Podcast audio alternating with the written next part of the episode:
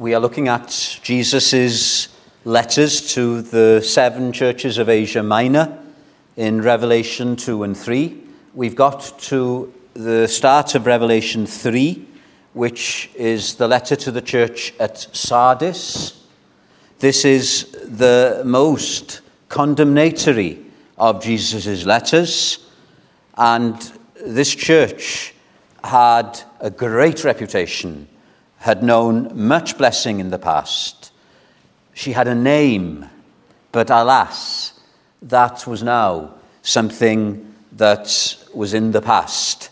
And in the present, she was in a state of spiritual slumber. She was asleep and she was complacent.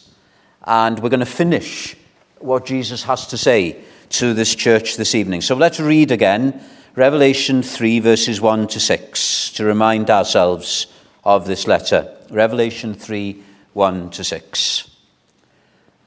And to the angel of the church in Sardis writes, These things says he who has the seven spirits of God and the seven stars.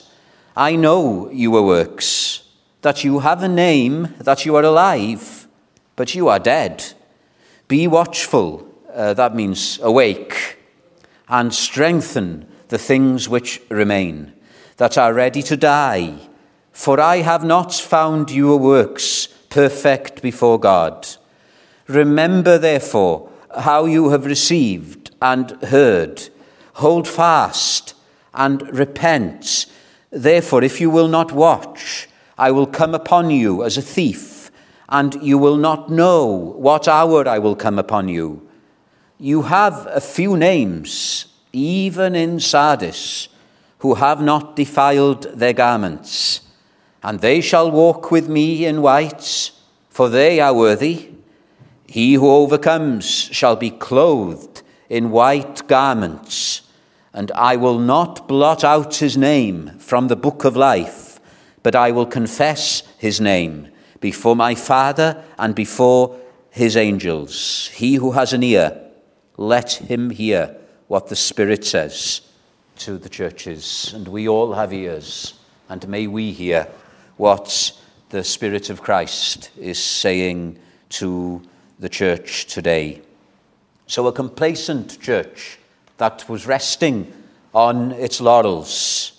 Jesus says, as we looked last time, wake up, strengthen the things that you have and remember, remember what you have heard from me. Now, two things this evening. Jesus finishes this letter with a warning, as he does to all the churches, a warning and then a promise. So the negative, the warning, and then the positive, the promise. What warning does he give to this complacent church? He says, If you don't wake up, I will come upon you as a thief in the night, and you will not know what hour I will come upon you. He says, If you don't repent, that's the word that he uses. Uh, the end, uh, middle of verse 3, the end of the sentence. Hold fast and repent or you will die in your sleep, he says. It's interesting that Jesus doesn't say repent to all of these churches. He said repent to Ephesus, to Pergamon, and he will say it to Laodicea at the end of chapter 3. But what we've got to ask this evening in looking at this warning is what have they got to repent of? Uh, the poet Leonard Cohen said, You say repent, repent, but I don't know what you meant. So it's a pertinent question to ask what have these believers got to confess and to turn back to the Lord from and to? What, what's, what is it? Because there is no mention here of heresy in some of the other churches where he says repent, there is false teaching. So we can understand them having to repent of that. Neither is there immorality going on here. Again, we can understand him saying, Turn away from your sins. There is no outrageous immorality. There is no dissension. Uh, there is no um, cliques or splits in the church. So they haven't got that to repent of. So we've got to ask ourselves what has the church in Sardis got to confess and turn away from? And this is scary, right? She's got to repent of her spiritual complacency. And this is the danger of spiritual sleep. If you are slumbering spiritually, you're not aware of the fact. You think that everything is all right. So once you begin to wake up to the fact, then you're already starting to repent. Now, Jesus uh, puts it in a very memorable way here uh, in terms of what they have to repent of. Verse 4 You have a few names, even in Sardis, who have not defiled their garments, have not soiled their garments. Now, if you would have lived in Cardiff in the 1950s, there would have been much pollution around and you can see it uh, on the walls of some of our buildings, uh, how dirty the walls have got over the years because of the pollution in the atmosphere. And in the 1950s, if you'd have gone out, uh, especially on a foggy November day, by the end of the day, your shirt would have become soiled because the atmosphere was so polluted. And I think it's something like this in a church that is not guilty of heresy, not guilty of obvious, outrageous sins, but there can be something in the atmosphere that, unbeknown to the people, uh, pollutes their spiritual character. Uh, John MacArthur is helpful here. He uh, gives this definition of defiled garments. Think of a white shirt by the end of the day uh, turning uh, uh, dirty. Defiled means to smear, to pollute, or to stain. And garments here refer to character, MacArthur says, a godly character. I think this was the problem in Sardis. Uh, these people that had become complacent, their characters had become polluted. What about us? Have we become worldly? Not in an outward sense. Maybe we are, I don't know. But in terms of our attitude, character, character. Uh, this is how John puts it, the same uh, author as Revelation, in his letter you know, just as Cardiff in the 50s was polluted, right? The world. For all that is in the world, this is how we get uh, our garments defiled. The lust of the flesh. What's that? Ah, we heard about it in our reading. Uh, we begin to talk, maybe, like the world does. Uh, we begin uh, to uh, give in to our passions and our lusts like the world does. We're not careful of what we read or what we look at. The lust of the eyes. Uh, we uh, are living in a society where we're bombarded with things that tempt us. And we can have an impeccable outward character, but our eyes can become polluted. And then the pride of life wasn't that the problem in Sardis? She was proud of her reputation, she had a name to live by.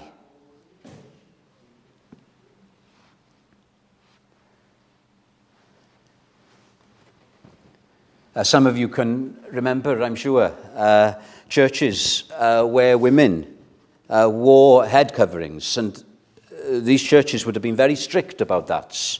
Nothing wrong with that if that's a person's conviction. But sometimes, very subtly, this kind of worldly attitude would come in, where those wearing hats would, in a way, be competing with one another in terms of who had the best hats. So even though outwardly you are, as it were, showing that you're not worldly because you're wearing a hat, in terms of your attitude, you're as worldly as anybody. That, that's the kind of corruption that can come in to a slumbering church. That unholy trinity, the lust of the flesh, the lust of the eyes, the pride of life. And what Jesus Christ is saying to the church in Sardis and what he might be saying to the churches today is wake up from this thing and repent. Realize that the kingdom of heaven the Christian life is not these outward things. It's not meat and drink and what you wear and what you don't wear. It's righteousness, peace, and joy in the Holy Spirit.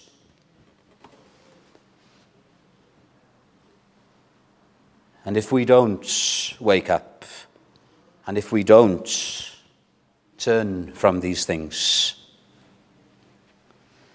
then He can come. He mentions I will come as a thief, and you will not know what hour I will come upon you. That's not the second coming. He uses that metaphor of his coming in judgments in his second coming. But Jesus Christ can come in judgments upon the churches now.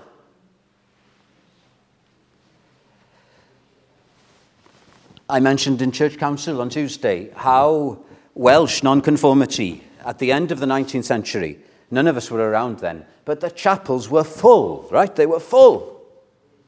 There was very little gospel being preached, they were just social centres. And everybody thought it was hunky dory. And then an earthquake happened, the First World War. And these people didn't know what had hit them. And the First World War emptied many of the nonconformist chapels. Those that had been converted in the 0405 revival, many of them had left the chapels and started mission halls. They were alive, you see. But the old chapels that did once have revival, they had fallen asleep and they thought everything was all right. But the Lord came upon them suddenly in judgments uh, somebody like Lloyd Jones believes that the First World War was a judgment. The churches didn't have any foundation for that. And one wonders, I have to be careful here. I'm not a prophet, but one wonders with COVID, isn't this going to be a test to the churches in our land?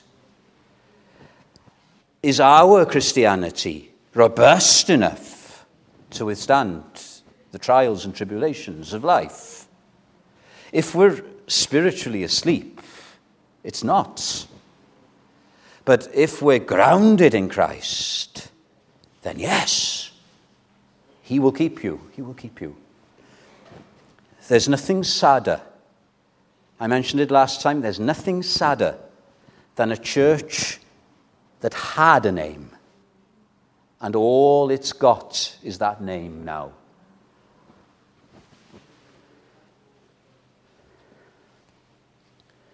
Crwys Road, the Presbyterian church there, I mentioned it last Sunday evening. I think the founding stones are still there. The name is still there, but it's a mosque, it's a mosque.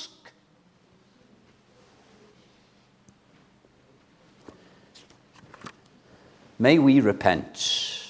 We don't stop repenting when we're converted. Um, I remember hearing Richard Owen Roberts preaching from this pulpit, and as was his manner, he would be walking about, and he used this illustration of the Christian life as one of continual repentance.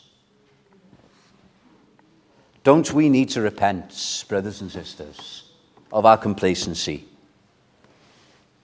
May, may we ask the Lord, show me, Lord, what I personally need to repent of. A church is only as good as the Christians that are gathered in it. So that's the warning. But what I want us to concentrate on here is the promise that Jesus gives, even to this church, where the majority of its members had grown complacent. Verse 4, Jesus says, Yet you do have a few names, even in Sardis, who have not defiled their garments. Isn't that lovely? In this church where Jesus is really rebuking them, it's the harshest of the seven letters. He says the majority of the church are fast asleep spiritually and they're not aware of it.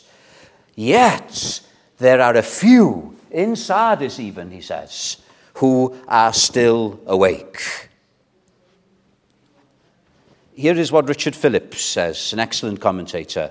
Christ's revival program shows the value of every individual Christian especially when awakened to serve the cause of Christ in the church.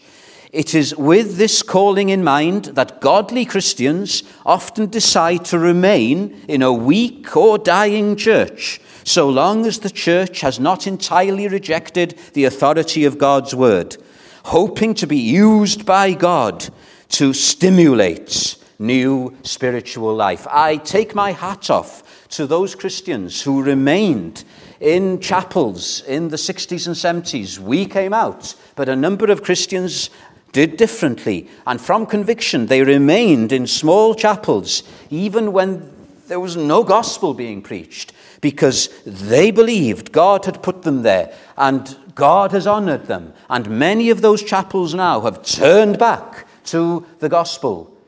I don't know if there are people listening uh, this evening online, but you uh, are in a small church, it looks as if the church is dying, maybe, and you're about to give up hope. But stay where you are. God has put you there. And as long as you are alive in Christ, He can use, He can use even the embers and blow by His spirits fresh life into that church, you know?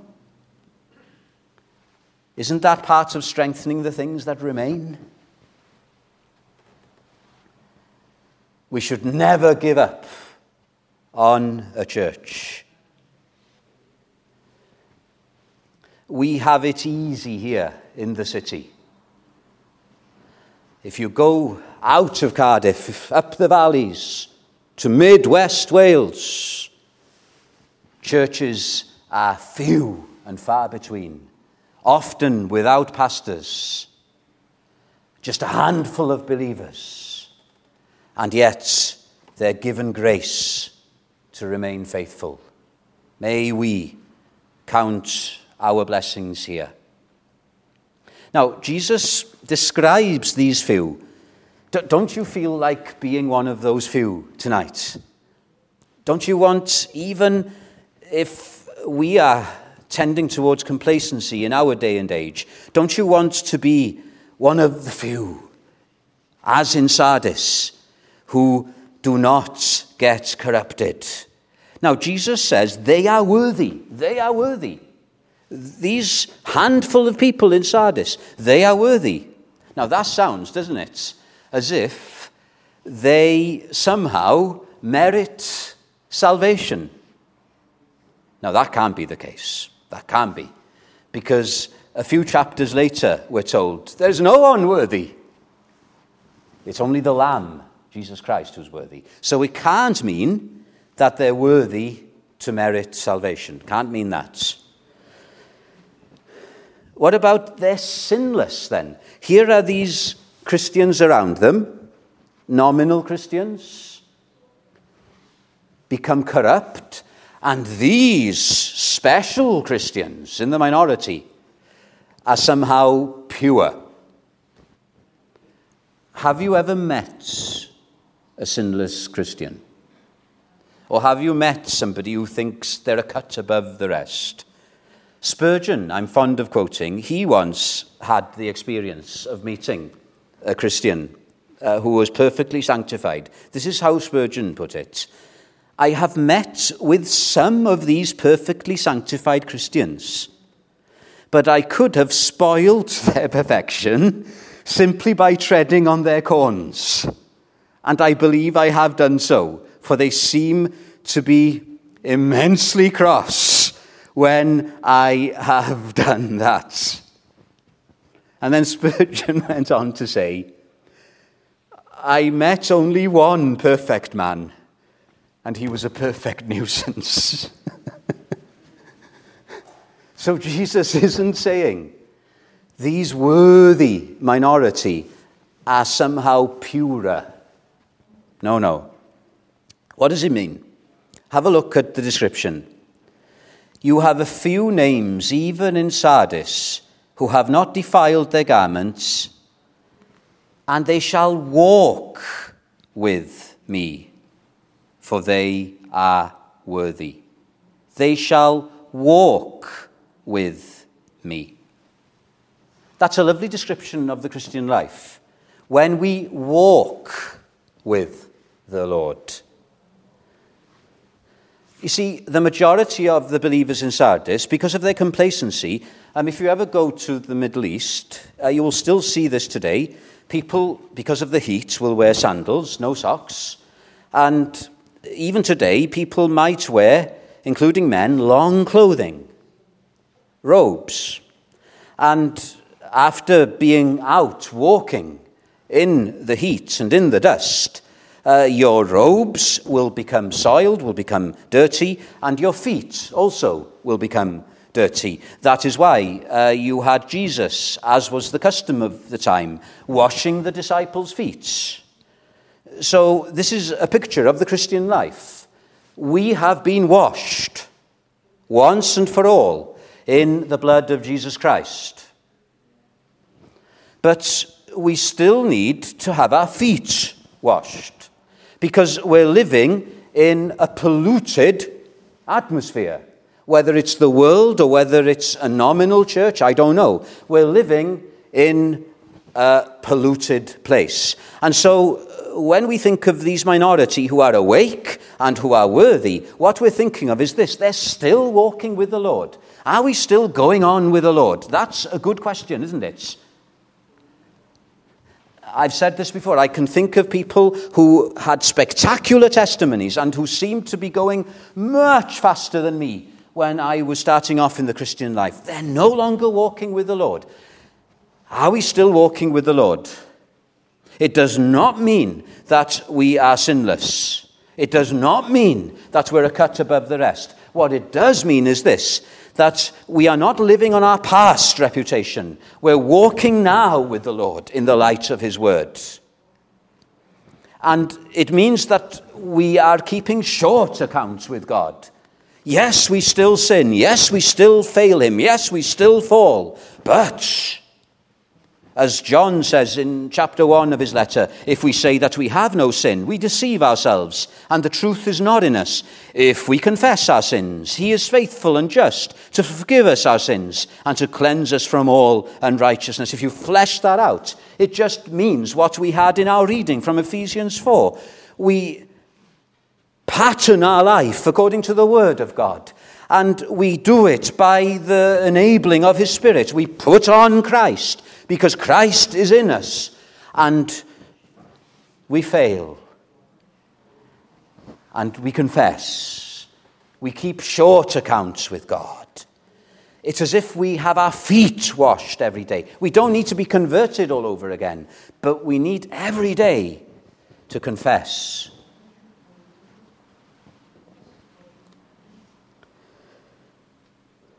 How he's still walking with the Lord. I'm not asking, are you running? Maybe you're not even plodding. Maybe you're crawling. That's better than going back. Now, three promises that Jesus gives here to those who are still walking. They're not living on some past reputation, they're presently seeking the Lord and seeking to read His Word, pray, and put it into practice. Three lovely promises. The first is this they shall walk with me in white. And then verse 5 He that overcomes shall be clothed in white. In uh, the start of the service, chapter 7 of Revelation, verse 9 I beheld a great multitude, which no man could number, of all nations and kindreds and people and tongues, stood before the throne and before the Lamb. How were they clothed? Clothed in white robes. One of the elders asked John, Who are these who are arrayed in white? And he's given the answer These are they who have come out of the great tribulation and have washed their robes and made them white in the blood of the Lamb. What is this promise referring to? Oh, Jesus says, If you walk with me, you will have a white robe of righteousness washed in my blood. Do you know what that refers to? It refers to imputed righteousness. That is the righteousness that Jesus built up when he was here on earth, his perfection, and it's put into our account. It's got nothing to do with our efforts. It's a direct transfer. Isn't that wonderful? As uh, the Moravian hymnist puts it, Jesus, thy blood and righteousness, my beauty are and my glorious dress. I do like to wear suits, especially after being in lockdown. It's good to be able to wear a suit. I've only had this suit for a year, but with time it'll probably uh, become worn out. The suit that Christ gives, this spotless robe, the same appears while ruined nature sinks in years. No age can change its glorious hue. The robe of Christ is ever new. You never sold suits like that, Richard the robe of Christ's righteousness gets better with age. That's what you can enjoy. And then it's not just that, is it? Uh, this robe of white is not just imputed righteousness, it's imparted righteousness. What's that? That's the process. When we're born again of the Spirit, a process starts. Whether we like it or not, God begins a good work in us. And he leaves us in this world so that we become sanctified, so that our sin is dealt with. Not forgiveness now, but uh, we are purified inside. And we're never going to be perfect. No such thing as a sinless, perfect Christian. We're never going to be perfect inherently until we die. And the moment we die, we have an inherent, perfect righteousness that's something to look forward to. And then, Jesus puts it, they shall walk with me in white. It's not just after we die, I think. Surely he's referring to our walk in this life. That it's possible, even in this corrupt world, to have, I don't know, a touch of heaven? Didn't we sing, when we walk with the Lord in the light of his word, what a glory he sheds on our way? We know believers, don't we? Even some who stayed in small chapels where they didn't hear much gospel preaching over the years, and they thrived because Christ was meeting with them they walked, communed with him. He walks with me and talks with me along life's narrow way. So that's one promise. I've got to hurry through these. The second promise is this I will not blot out his name from the book of life. The church in Sardis was putting a huge emphasis on its name, its reputation. And what Jesus is saying to them is this Your name doesn't mean anything to me. Remember when he sent the disciples out to preach the gospel and they came back to him reporting results? They reported all sorts of wonderful things happening. And Jesus said to them, Don't rejoice in that. Don't rejoice in that. Rejoice in this, that your names are written in the Lamb's book of life. Do we rejoice this evening that our names are in the register of heaven? In the first century, if a person um, broke the law, and this applied to Christians who just obeyed God rather than men, their names would be wiped out of the city's register. They would be treated as criminals. It was happening in Sardis. And Jesus is saying to these believers, don't worry about that. Don't worry if people trample your name. Your name is still in one book, and it's the only book that matters. It's the book of life. Isaiah speaks of our names not just being in the book, but being engraved on the palms of God's hands. Imagine that. We've got in the safe there a wedding register of all the marriages in the church, a register. And it's written in indelible ink, which means that that ink is never going to go out. My friends, your name and my name is written in that book of life in heaven. We are betrothed to Jesus Christ. We're going to be married to him one day. And that name, that bond is never, ever, ever, ever going to be wiped out. Isn't that wonderful? We're going to sing in a minute, My name from the palm of his hands, eternity will not erase. Impressed on his heart, it remains, in marks of indelible grace. Yes, I to the end shall endure. As sure as the promise is given, more happy maybe, but they're not more secure, the glorified spirits in heaven. See, on the third promise, the emphasis on the name still but I will confess his name before my Father and before his angels. Oh, what a wonderful promise. If we don't care about our reputation, I say this with great care, if we don't care about the reputation of our church. That was the problem with Sardis. She was more concerned about her name. Oh, if we are more concerned about the name of Christ Jesus says, I will confess you to my Father. Somebody asked George Whitefield, the 18th century evangelist, why don't you do the same as Wesley and start a denomination?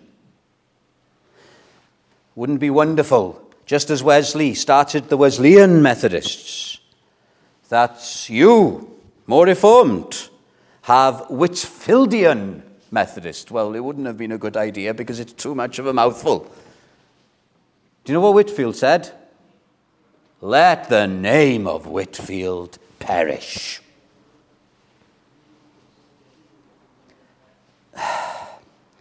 When we're complacent as Christians, we're more concerned about our names, our reputations, than we are about Christ.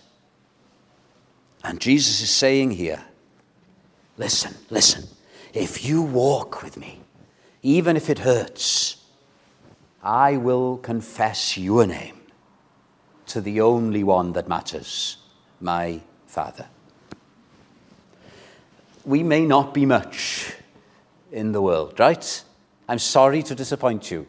We may not be much in the eyes of the world. But does it matter if our names are written in heaven, if our names are engraved on the hearts of the Saviour, if our names are even mentioned in heaven. Uh, I'll close with this hymn. We can't sing it because it's not in our uh, digital collection. Uh, maybe you're feeling like this. I don't want to be like Sardis. I'm sure you don't either. I don't want to be complacent. As I get older, I don't want to get into a rut. Even if we're in a minority in evangelicalism today, don't you want to be like the few in Sardis that still walked with the Lord? And it's tough, isn't it? And sometimes we feel we're not going to make it. And this is what this hymnist felt like. Oh, he turns to Christ. Oh, thou, the contrite, the broken-hearted sinner's friend, who loving lovest to the end, on this alone my hopes depend, that thou wilt plead for me, that you will mention my name before your Father. Is this you, when weary in the Christian race? It's wearisome, isn't it, at the moment? Far off appears my resting place, and fainting, I mistrust thy grace. Then, Saviour, please plead for me. And when the full light of heavenly day reveals my sins in dread array, say, I have washed them all away. I plead, yea, plead for thee. Praise be to God We've got a man in heaven. We've got a representative in heaven. And he is ever pleading for us. What a Saviour. Now we're going to sing the hymn I uh, quoted from. Well, not the last one, but A Debtor to Mercy Alone.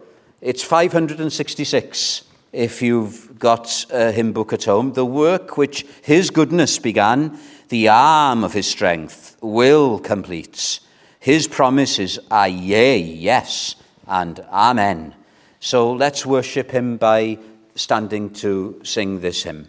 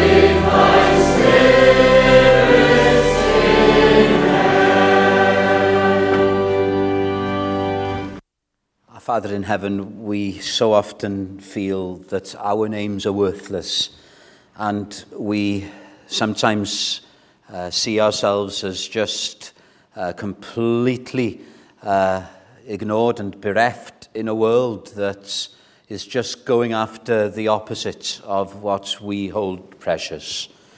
And oh, Father, as in the West, it seems as if uh, the uh, Church of Jesus Christ is in a state of slumber, and it just seems as if thou hast forgotten her.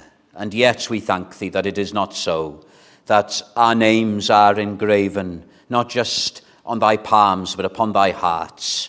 And we just thank thee that it is thy church, and we thank thee that whether by few or by many, it matters not to thee. And, oh Lord, just deliver us from the complacency of Sardis. We thank thee for the heritage which we enjoy here. Oh God, deliver us from living on past reputation and make us even today walk with thee in the light of thy word, in the power of the Spirit, and may we know times of refreshing from thy presence. And now may the grace of the Lord Jesus Christ and the love of God and the fellowship of the Holy Spirit be with us all now and forever. Amen.